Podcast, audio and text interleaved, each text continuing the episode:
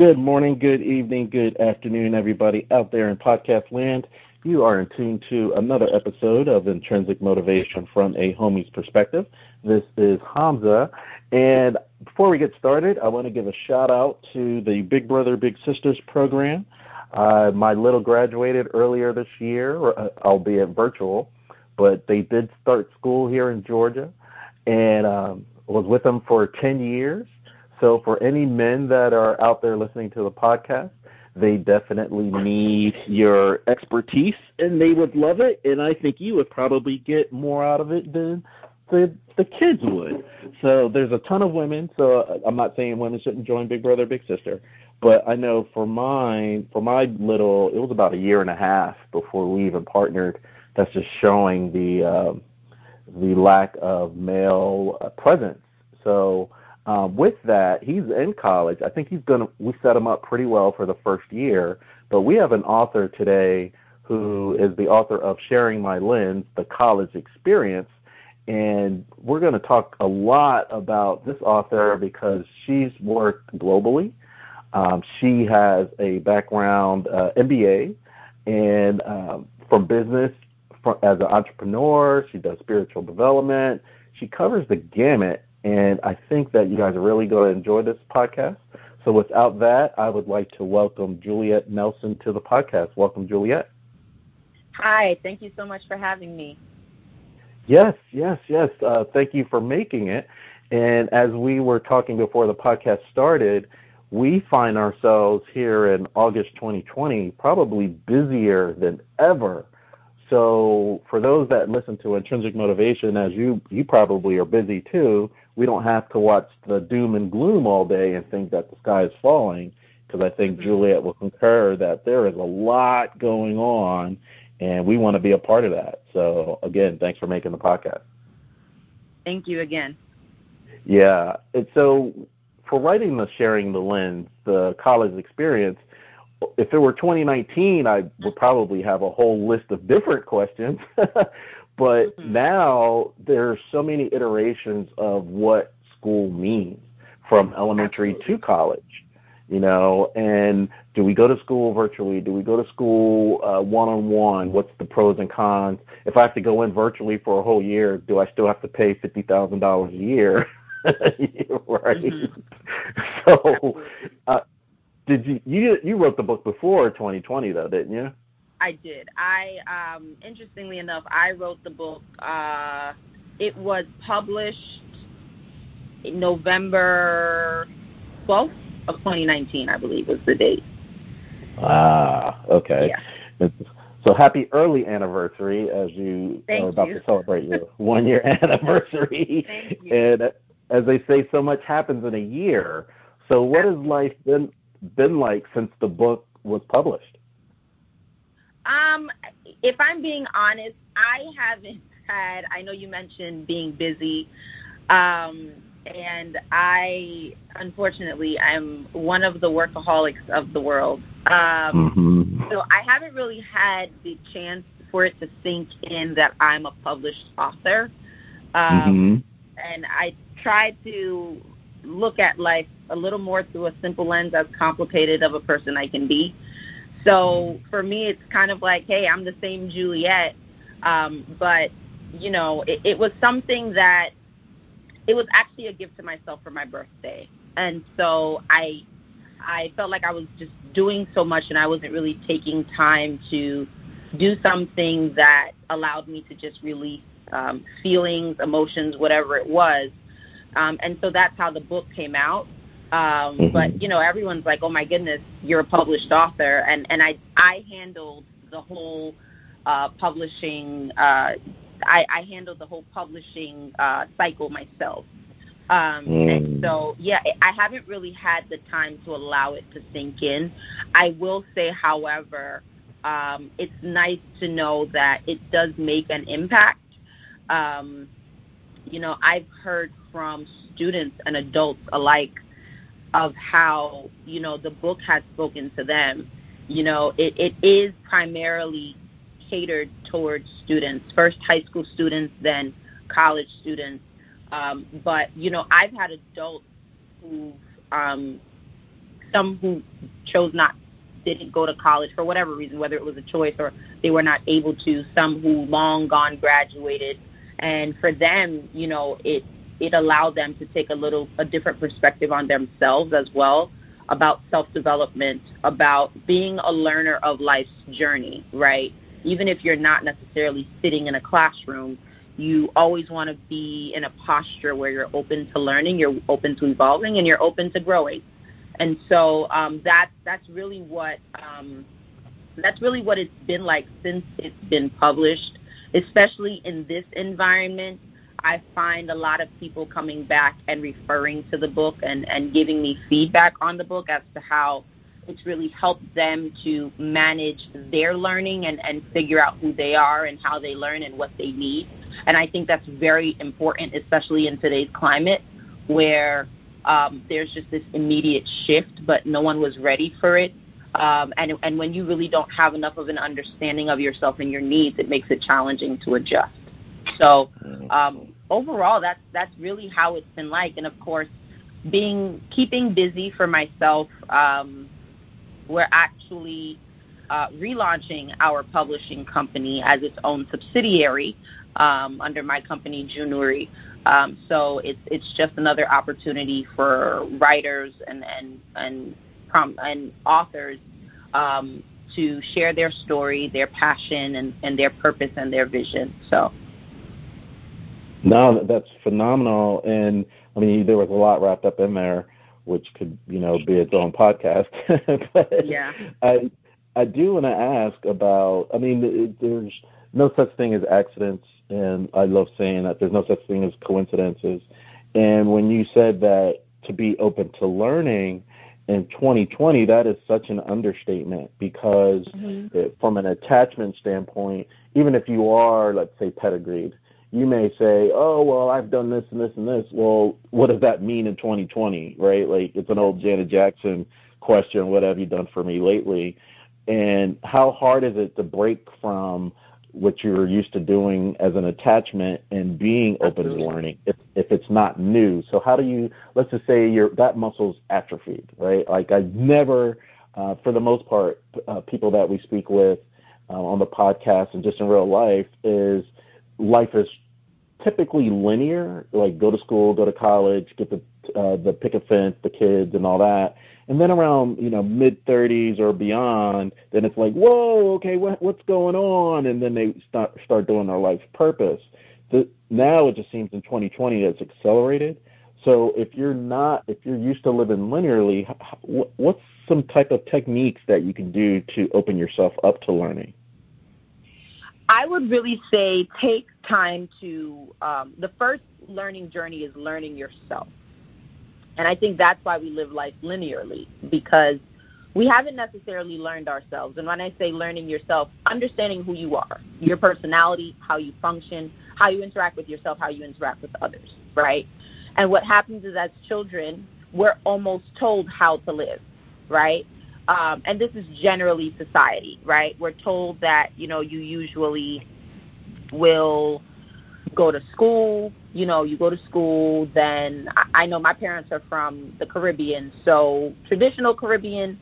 You go to school, you go to church, you come home. That's just the structure, and then some way somehow, when you're done with school, you get a job, you get married, um, you have children, and then the, the cycle continues. I think when you learn yourself, you're able to discover your purpose. And so life doesn't become so linear anymore, right? Even if you are going to school and you graduate from school and you get married and you have kids and, and it almost follows that path, it's not so linear because there are things that that you're doing along the way to add to that cycle of life that you're going through. Um, for myself, you know, um, I discovered my purpose a little early, um, and and people say that I'm stubborn. Um, I say that I do what I want, so I'm able to take more responsibility for it. Um, but I chose that when I graduated from college, I chose to go to South Korea and be a teacher. Um, and honestly, it wasn't something I put much thought into. Um, I saw the opportunity and I said, yeah, I think I'm just going to do this. Um, and, and that's really how that went for me. Um, but that was also part of my choice of saying, you know what? Yes, there's this path, but there are different adventures I can embrace along the way, right? Mm-hmm. And mm-hmm. in doing that, I was able to discover this this love for life um, and and learning about people from different cultures and backgrounds. From there, when I came back to the United States and I was working, you know, I was able to live life a, dif- a little differently. Um, I was running from being a children's choir director, which is very much part of who I am. Um, I was running from that calling, and when I came back to the States, eventually that's something that I jumped back into, but it was something I was able to do with more purpose um, more vision, and and really with being having a goal of of wanting to make an impact on the kids that I worked with, not just doing it to say I did it, but knowing that they were their lives would be impacted, um, the way they looked at the world would be impacted by how I developed a relationship with them and was truly invested in their growth and development. Um, and so once again, my my my recommendation is really learning who you are, right? Understanding the introvert or the extrovert in you, uh, understanding how you perceive the world, how are you processing the world. Don't go through life looking to serve, a, to fill a position, right, or a specific role. I always say that when when we're kids, they always tell us, "What do you want to be when you grow up?" What I think we should be asking kids is, "What do you want to do?" because in that way now they're able to tap into themselves even at their young age and see how they can make an impact in the world and that's where you go from living linearly to living with purpose and being able to take on these small little opportunities and go on these different adventures throughout your life and really be able to get to your 30s now and look back and say wow i did so much and i've grown so much um, you know along along my life's journey so Mm-hmm. I, I love it. And, and if it, uh, let me ask you, where in the country are you right now? I am currently located in Maryland in the D.C. metropolitan area, uh, 20 minutes out from D.C. Okay, DMV, all right. And reason why I'm asking that is in my I finished high school in Florida, and okay. finishing high school in Florida, there in Central Florida, there I'm originally from New Jersey, and so in Central Florida and South Florida, there's a lot of of tri-state people, New York, mm-hmm. uh, Connecticut, and Jersey, and then there's a lot of people from the Caribbean, and so you get this exposure to people from the islands, from Puerto Rico, Dominican Republic. You see all these differences. And I'm bringing it up because I'm wondering if you're waving the flag as of this week with the VP, you know, her dad's from Jamaica, and mm-hmm. you know, our mom's Indian. Does that give you a sense of pride? Like, look how far we've come, and how do you feel about that uh, uh, acknowledgement that happened this year, this week? Absolutely. Um, I my parents are Haitian, so I have a Haitian background. But I tell you right now, I love my Jamaican people.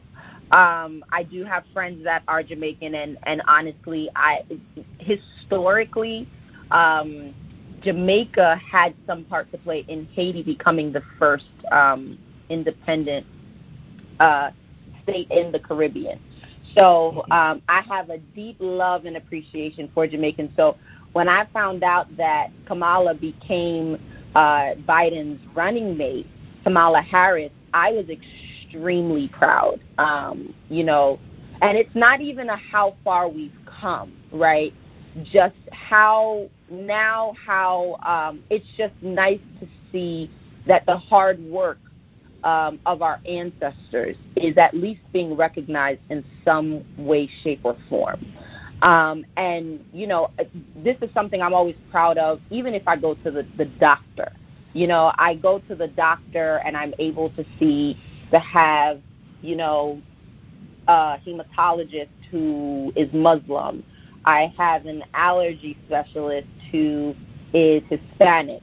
Um, and, you know, my primary care doctor, she's Asian. And as a minority, even seeing it at that level, it makes me so proud because it's like, wow, we're able to make an impact. And even though we live in this world that that's to me sometimes or oftentimes kind of corrupt, right? Um, with the differences of opinion and so on and so forth. It's it's just really nice to see that someone notices us. Someone notices mm. that we are able to make an impact, that we do provide value.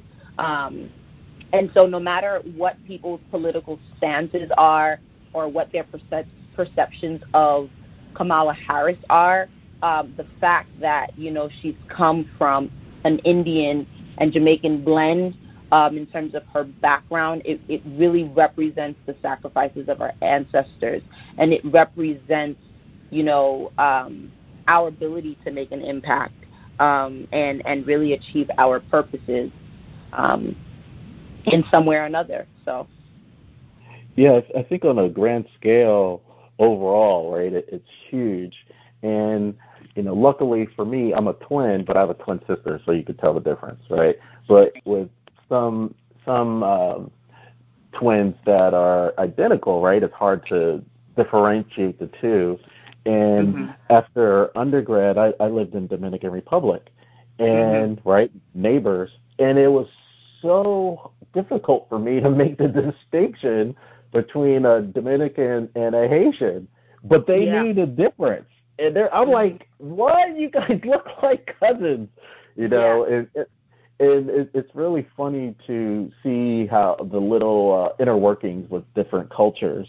But with you having the Haitian background and living in South Korea and living in the DMV, I have family in the DMV, and what mm-hmm. you said is so common with you have people in all walks of life in these leadership roles that it's kind of common and the, the it's normal whereas in other parts of the country it isn't so with you could you make distinctions between your upbringing with the caribbean background versus uh, how was it to adjust in south korea and then ultimately you know land back here and apply everything you've learned um, yeah, I I will say so. When you're living in a different country, and and this is something I tell people, you really have to go with an open mind.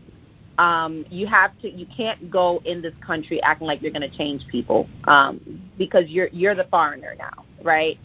Um, and so going into South Korea, I had to go in with that mentality.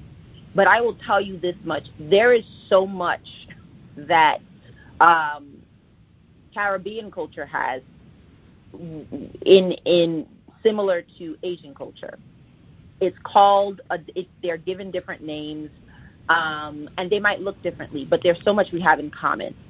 Um, I know, especially with honorifics, um, when you see an adult, especially or someone you don't know, in Asian culture, you bow, right? You slop, mm-hmm. slightly bow your head. Um, in Haitian culture, I know when you walk into a room with adults, we have to kiss every single adult on the cheek. Okay? Mm-hmm.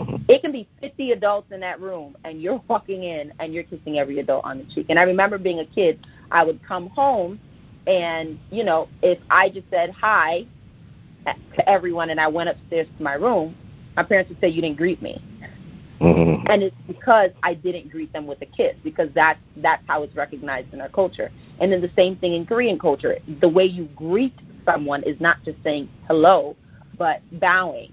Um, so I found a lot of things that were similar, and I chose to embrace those similarities. Um, some of them were even funny. I know Haitians, we love rice. No, there, there is no, um, even Jamaicans too. Um, there is no, for the most part, Caribbean party or function without rice. Um, mm. And so going to Asia, Asia and living in South Korea, I'd always thought, you know, there is no one who could eat more rice than Haitian people and Caribbean people. Then I got to mm-hmm. Korea, and then the rice was breakfast, lunch, dinner, the snack, the side dish, um, everything.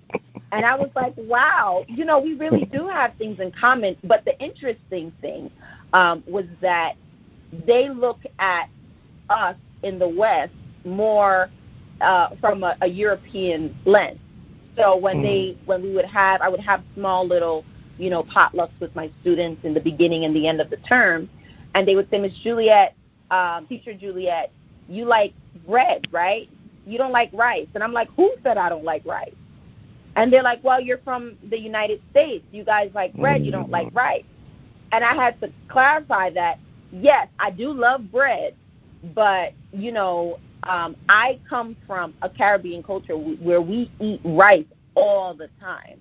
Um, Mm. so, you know, in, in funny ways like that, in terms of how we eat, but also in behavior, how we value community, how we value family, how we honor, you know, our parents, our grandparents. Um, once again, they might look differently, but it's just so interesting how much we have in common. And so being able to establish, you know, a sense of community with my students, with people I'd met in Korea based on those things that we had in common. And that was a choice I made, you know, to emphasize the things I had in common. And I'll tell you, it really helped grow the relationships I was able to make. My roommate, she is Puerto Rican. Um, so it was also nice to, you know, um, for us to also find the things that we had in common among our two cultures and then use those to, you know, provide a good experience to our students. So coming back to the United States, um, it, it was just nice to know that I just had a little bit more culture in me. Um, now, I wasn't born and raised in South Korea, but it almost became a part of me. Um, and Mhm. I took that with me. And it's to the point, um, and, and I failed to mention this, but my mother's side of the family, when she was young, they all moved to St. Martin. So um, I have a lot of cousins born in St. Martin, and they speak with a heavy Caribbean accent. And that also impacts how I speak. So I came back from, from South Korea in the United States, and all of a sudden people are saying, Where are you from? And I'm like, I'm from New York.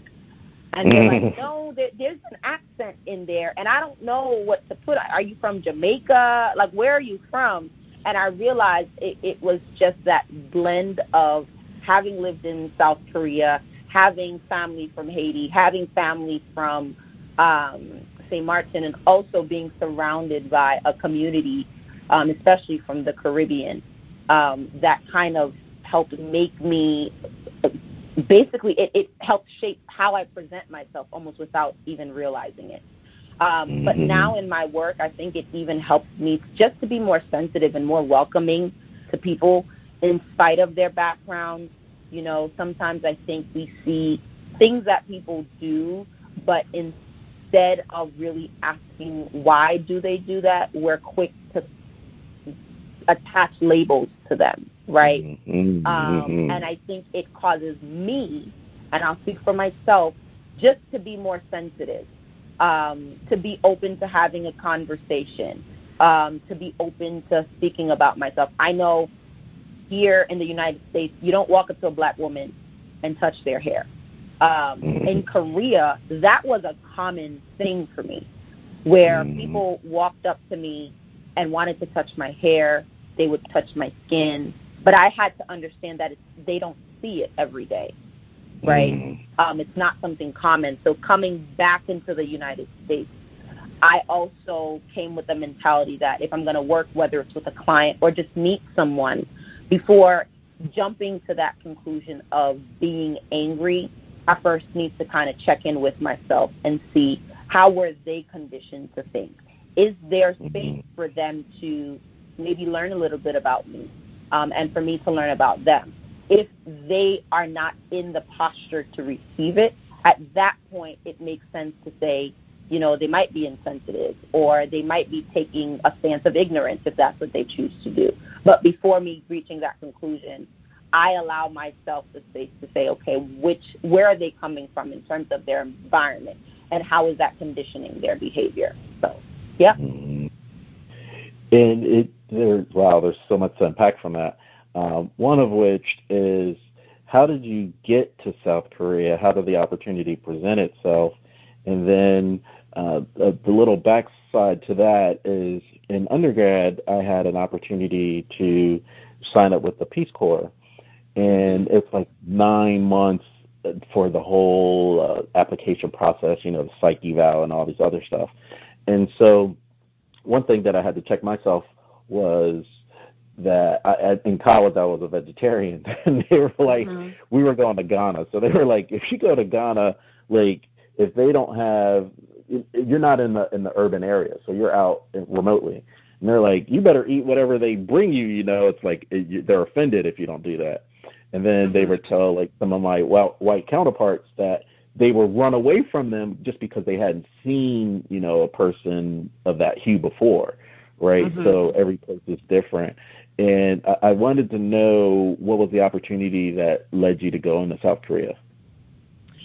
Um, so I am Seventh Day Adventist. I went to a youth conference um, for young people, um, and they were they had like this exhibition of um, different Seventh Day Adventist organizations and agencies around the world, um, just you know promoting their services or, or getting volunteers to sign up. So I went to that youth conference, and I'm walking around the exhibition and I stumbled upon Sahmyook um, English Institute from South Korea, and they said they were looking for English teachers.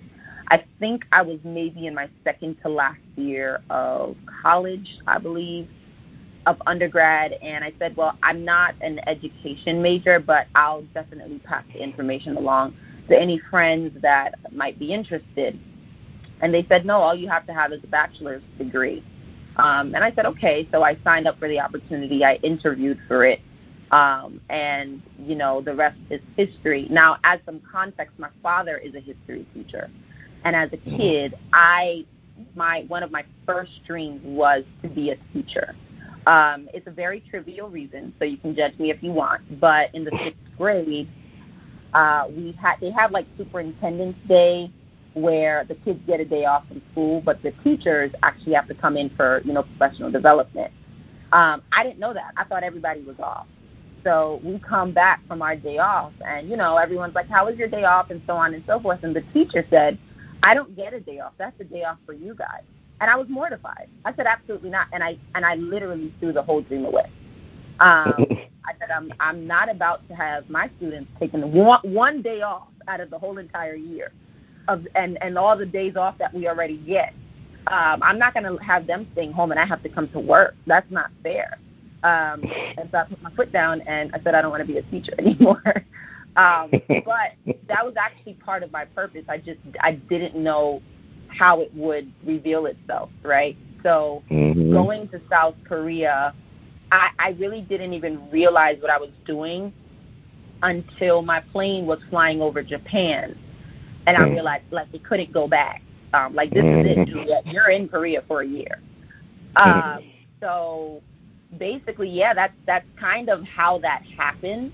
Um, and and you know the rest is history. But I will say that's really where I discovered that skill for teaching, and, not not only discovered it, but also embraced it. I kind of accepted that, yeah, Juliette, you are an educator. You do teach. You might not do it in a classroom setting, but you do it as a choir director. You do it in training and development. You do it as part of your company. Um, so that's kind of that that set as the precedent for me discovering that skill. Um, and I think that's also why part of why I said, hey, it doesn't hurt to try it because I knew at some point in my life I wanted to be a teacher. So I'm like, it's one year, it doesn't hurt to try, um, and and it's something that's really impacted my life in the long run. So, absolutely. And one of the biggest channels, at least to my knowledge, on YouTube is the study of not study abroad, but living abroad. Um. They have mm-hmm. these uh, blacks or Caribbeans in Korea. Japan, all over Asia, and earlier this week, there was an article in the in the Wall Street Journal about uh, black black expats, where mm-hmm. like some my one of my sisters, she worked at GE for years in Germany, mm-hmm. and they and, and in the article they were just saying how they kind of let their hair down, and it was just a different life uh, without mm-hmm. worrying about things here in the states. So mm-hmm. I, I wanted to know have you ever thought about, since you got your feet wet, of going back and living in South Korea or going back to Asia? Um, I've considered visiting. I I decided I wouldn't want to go back and work there. Now, um, I would love to work abroad. I would love to travel as part of my work. Um, I will say that there are cultural differences um, and you, you've got to be very well aware of that. It doesn't make them bad, it just makes them different. And so, with that, I kind of said I'm okay with how the work culture is in the United States while still honoring how it is in Asia. um, or in South Korea. Um, with that being said, I would be open to maybe going to work in South Korea or in any other country on behalf of a of a company from the United States. Because in that sense, I still feel that um, there's some level of coverage I get um, from you know headquarters in the states, um, but it still allows me the chance to adjust to another culture and and build good relationships with people in that other culture. So that's that's my perspective. Um, but you know, I I think I would probably even more prefer to just have that life of travel where I'm able to travel to Asia for a couple of weeks and and or wherever Asia, Europe, Africa, um, any country in those continents, and you know meet new clients, meet business partners, and, and, and collaborate in some form or another. I think that's more of what I envision for my life.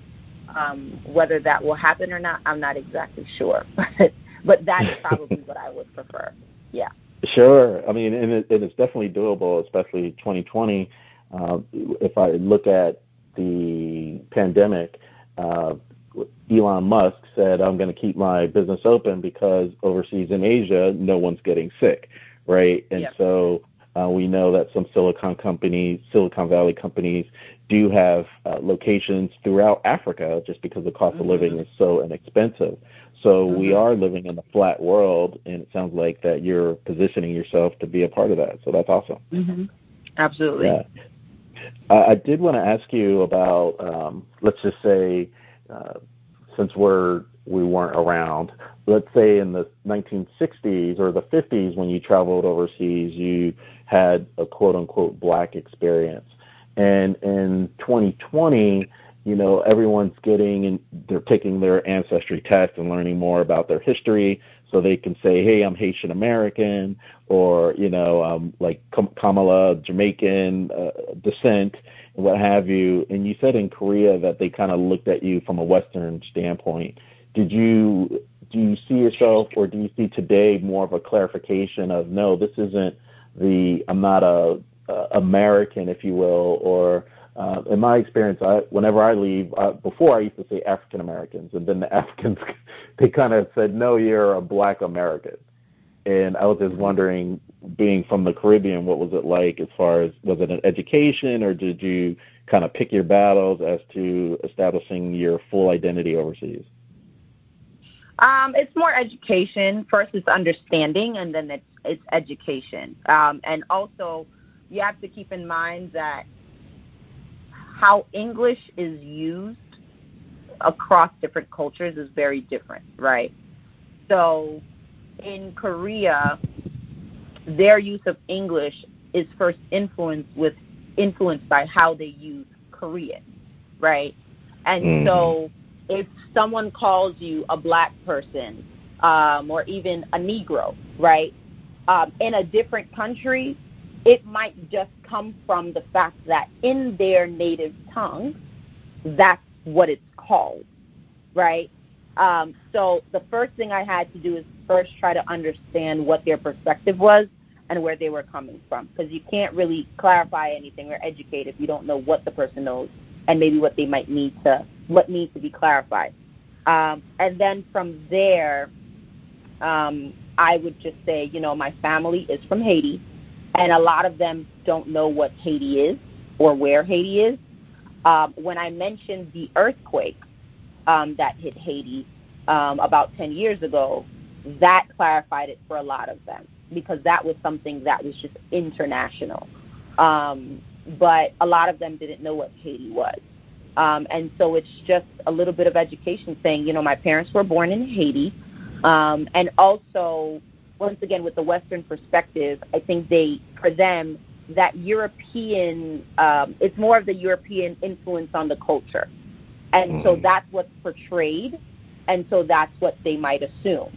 Now that doesn't say that they they don't know much about Black culture because you know with the dance, song, and all of that, a lot of that is influenced by um, Black culture, African culture. Um, mm. But in terms of our behaviors, how we live, our day to day, for them the assumption is very European. So it was just it, it was often just a teachable moment and saying, you know, my parents are from Haiti, um, and and these are and and we have a lot in common than you might think. And instead of separating myself from the European culture, my goal was more to connect myself more to their culture in mm-hmm. saying, as a Haitian American, as a Caribbean American, this is what we have in common. We have a lot of respect for adults. The way you greet adults here is different in Haiti, but you know there's a lot of emphasis on how you greet people, how you speak to people, how you interact around people. Um, you know, your community, your family, that that collective culture, it exists mm-hmm. in Haiti. Um, you know, when you leave your parents' home, you don't forget your community. You come back and you serve, um, or you come back and you do something that will impact the community. And, and it's very similar in Asia. Um, so that that was really much my approach. You know, not really trying to um, debunk or crush their thoughts, but you know, bring some understanding, and then say we have a lot more in common than we we don't. So. Mm-hmm. Uh, absolutely, and that kind of takes me back. I know you already answered, but in Korea, and as you mentioned, in Haiti and, and the and the Caribbean, uh, there is that that uh, acknowledgement of your of your elders, and mm-hmm. more so than the states. And so, do you feel again? That's probably another way of approaching the same question. Do you see that uh, growing in your later years that it will be easier uh, to move back to either uh, the Caribbean or Asia? Um, not necessarily. I think it's. Um, I guess my choice is trying to connect with people here, and and building those relationships, but also finding under finding a way to build understanding among people here. Um, mm-hmm. Now, do I want to impact um, find a way to impact um, my community in Haiti um, and and even home in Korea because that's a second home at this point. Absolutely, you know I still keep in touch with my students. I keep in touch with my Korean and my Chinese teacher that I met in Korea. Um, I even have an adopted Korean mother. Uh, so you know I I do have I'm I'm very well my intentions um, are to give back and to, in some way or shape or form, to give back to Haiti, and that's something I've always been doing. Um, and and whether it's you know working and, and pouring into Haitian children here, and you know helping them discover their purposes and helping them see how they can make an impact in the world, um, or you know finding ways to either donate or to um, support organizations that do serve in Haiti. Whatever it is, that's that's more my intention. But to actually go and live there, not so much. sure, and, and we've learned that we can do it all virtually, no matter where you are in the world. So yeah, there's that. Um, I did want to ask you another just cultural question. You said that if you go into a room and you know it's a it's an offense if you don't kiss everyone on the cheek, and they had something like that that was similar in Korea. And I did know over just my experience dealing with people overseas, their personal space is so much closer than it is in the states. You're like, get off me, you know. And so yeah. I wanted to ask you about your take on, from a global perspective, of how we are handling the current crisis versus what's happening in South Korea and other places and you're talking the current crisis as of COVID. Yeah. Um. Hmm. Honestly, I, I think so. The United States is, I what do they call it? A melting pot. Yeah. Um, and I realize with that melting pot comes uh, common sense, a lack of common sense, um, and and a great lack of unity. It's significant division in the United States, and I think in countries that have come out of this pandemic, um, or at least have been able to go closely back to normal day life, I think it shows the difference between um, what happens when you have a unified culture and what happens when you have so much division. Mm. Um, and I don't mean to get too political, but you have the leader of this country, someone who's supposed to really drive a vision um, and represent the people and do everything in the best interest of the people, who doesn't appear to be on a united front with his experts, right? People who are mm. supposed to be advising him. You have some who say, oh, it's not a big deal. You have others who say, no, this is serious. And so, based on that, he chooses whatever narrative he wants to share. Um, and so, depending on how you're impacted on by COVID, um, you're either going to take precautions or you're not. And I think that's what's going on in this country. Whereas outside of the United States, it appears that there's a little bit more unity um, because, once again, it's for the most part one culture. There might be other cultures that exist within the one culture, but um, it seems that there's a little bit more togetherness. Um, you know, in South Korea, to see how they were able to jump in action and and make sure that people got tested, and and even in China, um, to see how they also jumped in action. They had protocol um, in place to check temperatures, to track who has this and who has that. You see that everybody was on one united front, right? Um, and it's very mm. different where you have so many people with so many different opinions and so many different perspectives, and some people who care and some people who don't care. Um, and then you have to also think of the fact that um, outside of China, a lot of these countries are more small. They're very, very small.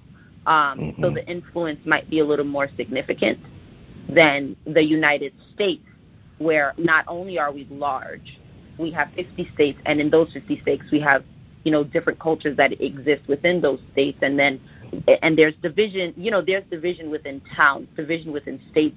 It's it's just a lot, so it makes it challenging to really get everybody on a united front. I will say it makes me sad to see because we're supposed to be, you know, the leader of the free world and we're supposed to be the one that drives the world economy. And I don't I don't know how much of a great job we're doing that based on how we're just failing to handle a pandemic. So do you feel that um, I'll use one of my sisters? I have two sisters uh, that were mm-hmm. expats. My twin sister still is in in Spain, but one thing um, that I remember my middle sister at the time that was living in Germany uh, after 2001, they said, "Oh, now you guys know what it feels like," meaning uh, other places around the world they they've had those you know unfortunate events happen, and mm-hmm. since then you know, we've thwarted so many attacks that wouldn't even be on the news, right, unless somebody brought mm-hmm. it up, but. Uh, it was that one major thing that made us change. And with Korea and some of these others, they've had something similar, not on a, on a global scale. Mm-hmm. So, and the closest thing we had is over a 100 years ago. So it doesn't look like it's going away anytime soon. There may be iterations and permutations, but do you think mm-hmm. that would be better after? I mean, we're, we're floundering because we don't really have a benchmark to pull from, and 100 years ago was too far for you know for recollection.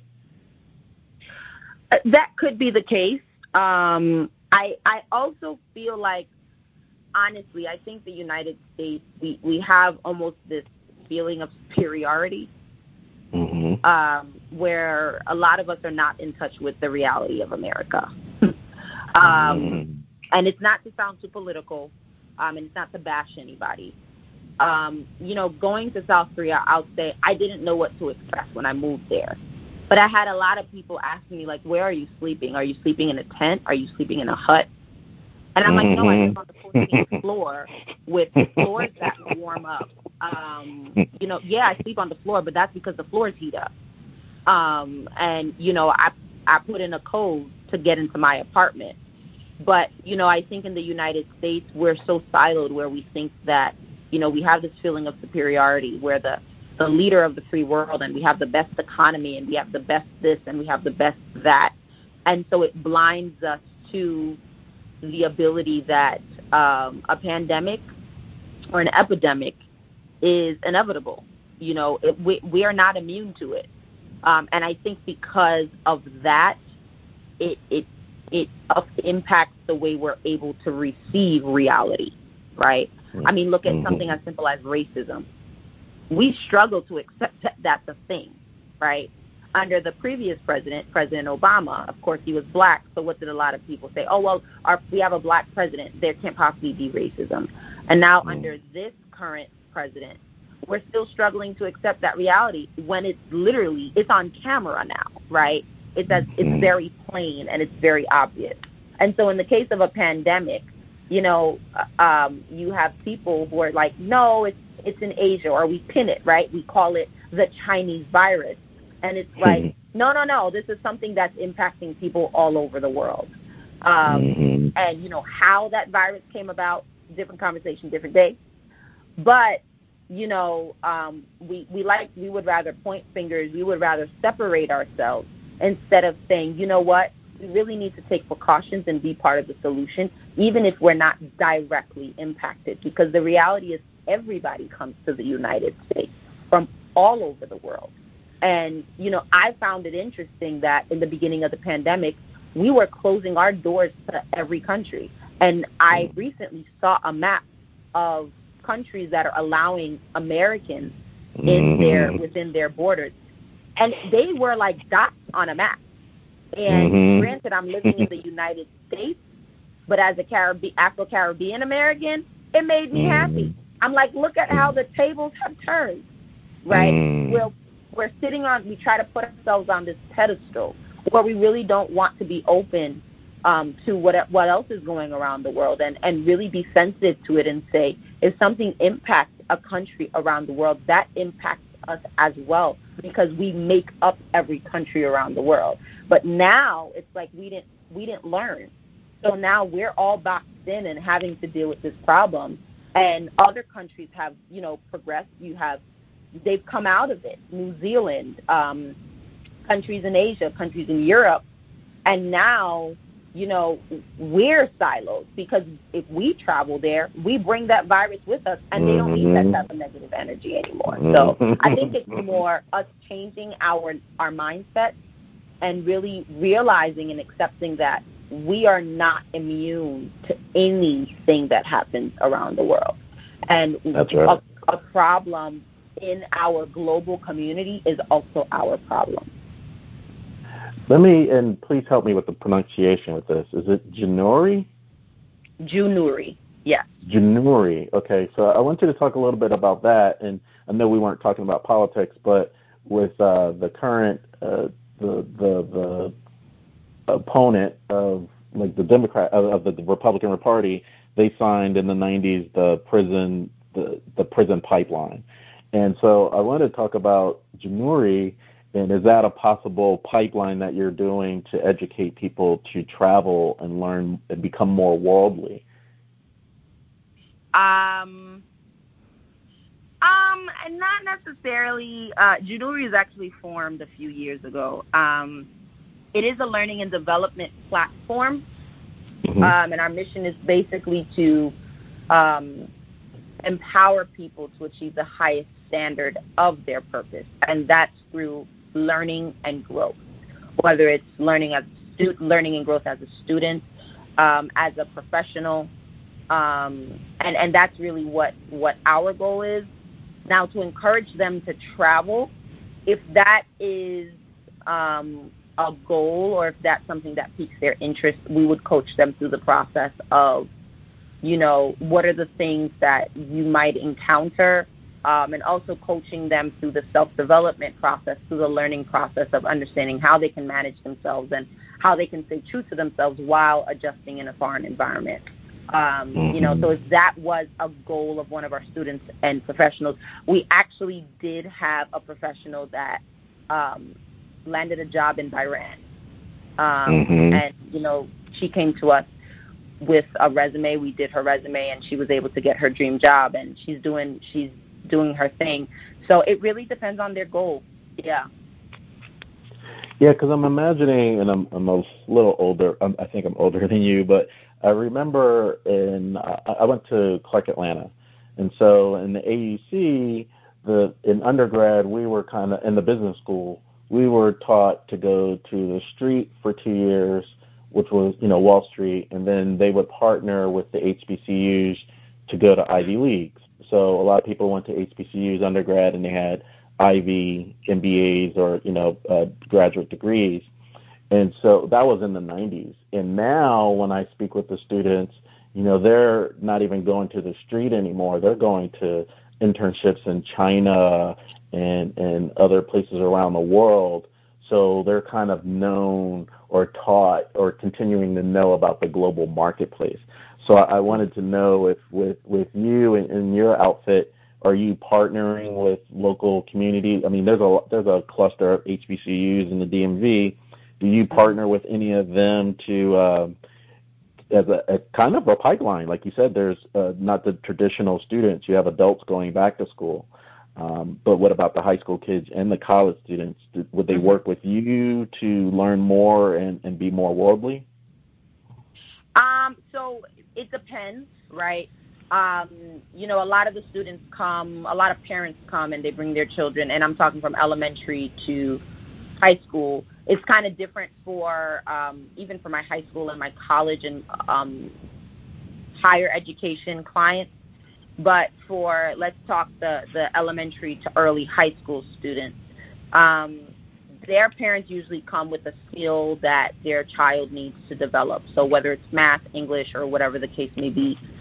My company, what we do, um, and especially as myself, um, as one of the the tutors slash educators on the team, we really assess their needs um, and we, we create a personalized learning plan for them.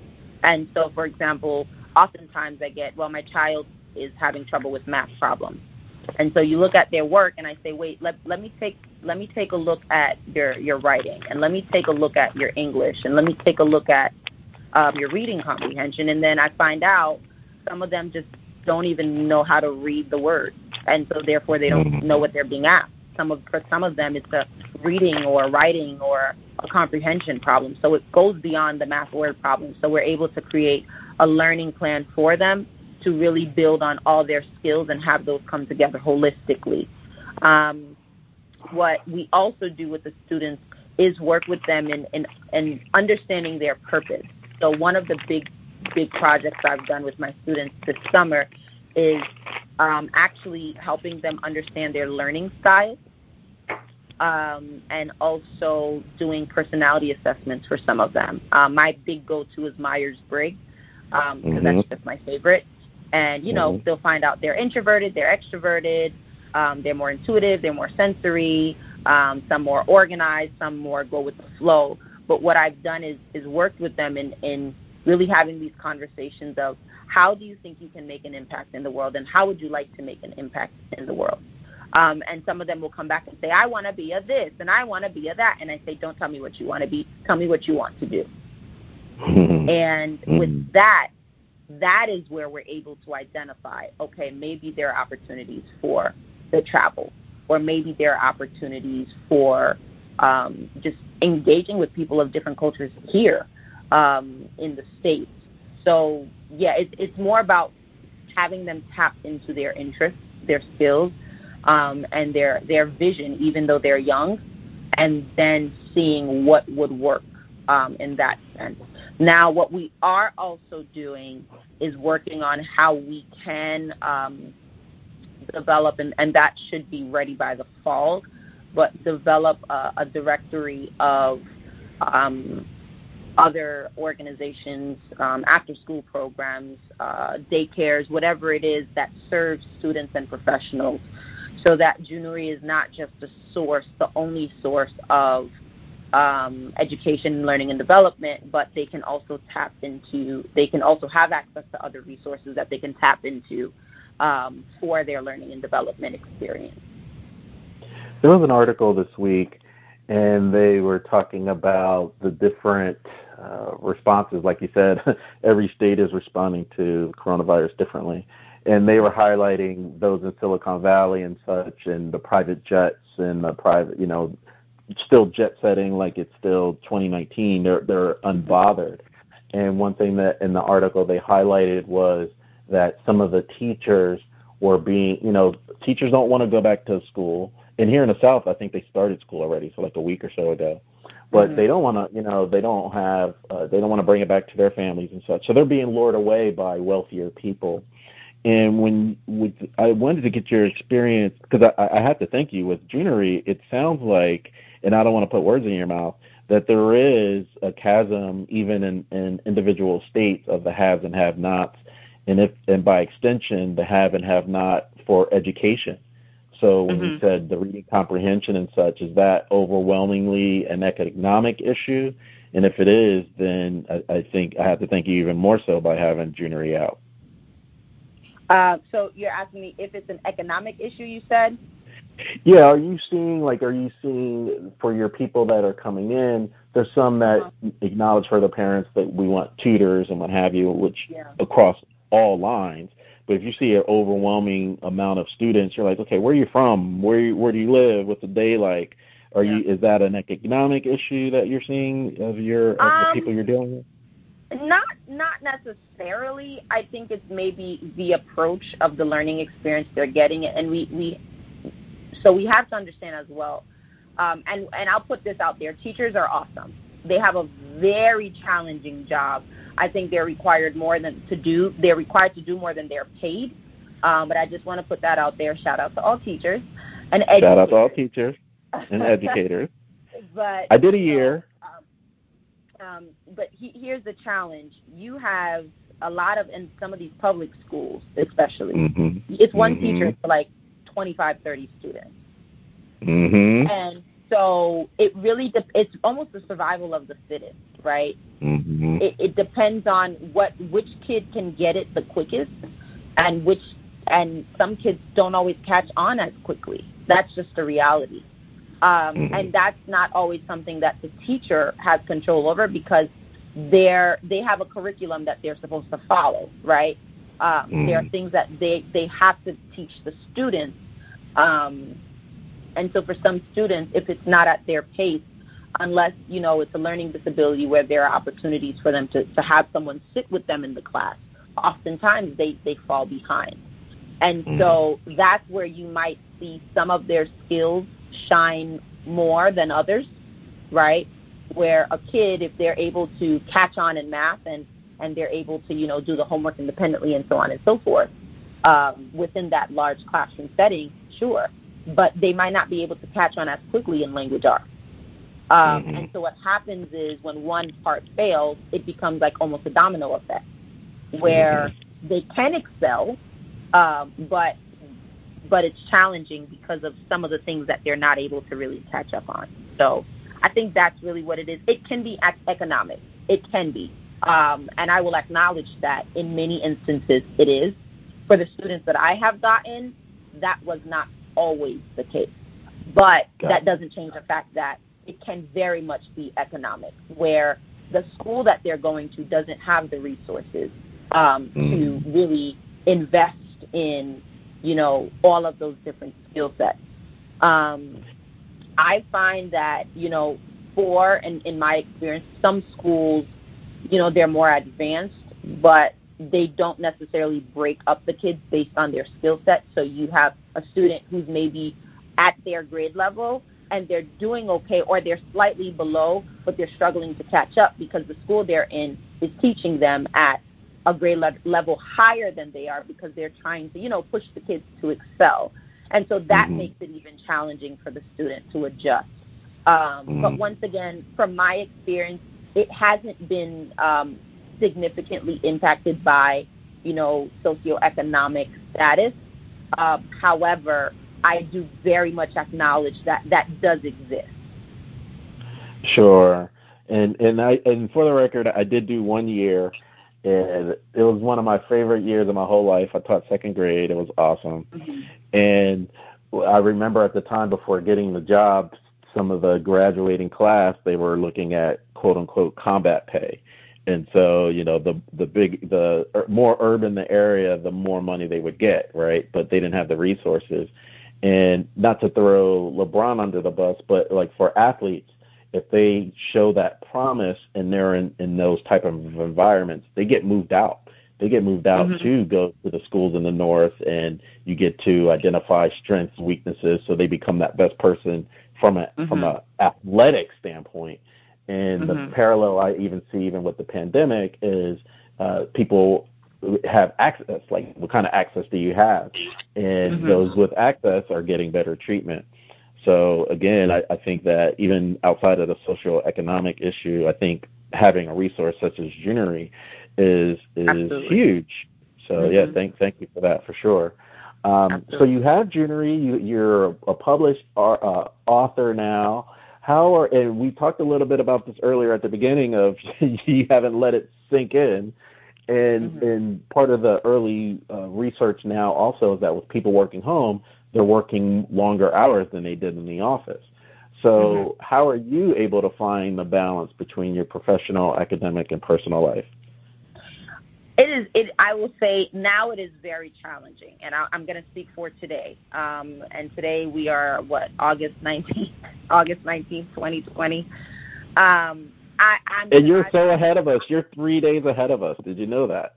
August 16th. See that? Um, I can't So we are on August 16th. I could have sworn it was the 19th, but it's not the 19th, everyone. It is the 16th, um, and I clearly need more sleep. Um, so I, I've been managing. I will say, uh, with the pandemic, I've been managing, um, and it, it if it happened in another time, I think I would have more challenges adjusting. Um, However, you know, I am managing. My reality, however, is that, um, and this is partly my fault, I've been putting in at least 15, sometimes 20 hour days. Mm-hmm. Um, and, you know, when the pandemic happened, it, when it transferred into the state, and, um, and, you know, I found out I'd be working from home I I low key I wasn't excited about the pandemic. I was excited about the work from home, right? Because. I'm more introverted. I didn't have to put pay for gas all the time. Um, I didn't have to pay for gas all the time. What else? I you know I I I got to stay in the the dry cleaning comfort of my home. I am doing my PhD at the same time. Um, wow. And so I got excited, and I can't make this up. I took on my last three courses of my academic journey, um, you know, before I transitioned into my dissertation. And I took three of them in one quarter. That is three times the workload for a PhD student. In addition to having to navigate all of these students of mine who've now transferred into the virtual space and a lot of them who are now who you know only call me on per diem when they have a special project but they're now needing constant attention because they're like, Miss Juliette, I don't know what to do. I'm, I'm having trouble. I need motivation. I'm not motivated. I need this. I need that. Um, in addition to, of course, working from home full time, in addition to just navigating the impact of the pandemic, right? Um, mm. So I had days where it was okay. Other days, I I really was like, Juliette, what are you doing? three courses in one quarter during a pandemic any hmm. other time of the year but now. Um, I'll also hmm. say I did survive it. Um, but now, you know, as myself and my team were working on growing the business, it's it's a different dynamic of 15 hour days. I am now in, you know, fully working on my dissertation. Um, so the experience is different. Um, you know, I I ended up having to switch out my glasses. Um, mm-hmm. I am so embarrassed to say this, but I hadn't gotten my eyes checked since after I'd come from South Korea. So that's about six years ago. Wow. And I was walking around with glasses that I'd gotten from South Korea. And I love glasses. I have about 15 to 20 pairs. But sitting in front of the computer was very challenging. So I, I went and I got my eyes checked because my eyes were burning. You know, it, it was very, very hard to get through these 15 mm-hmm. hour days. Um, mm-hmm. And I mm-hmm. went and got myself blue light blockers. Um, mm-hmm. But I got in trouble by my doctor because he's like, you, you're you're not allowed to walk around with these glasses. You're walking around blind.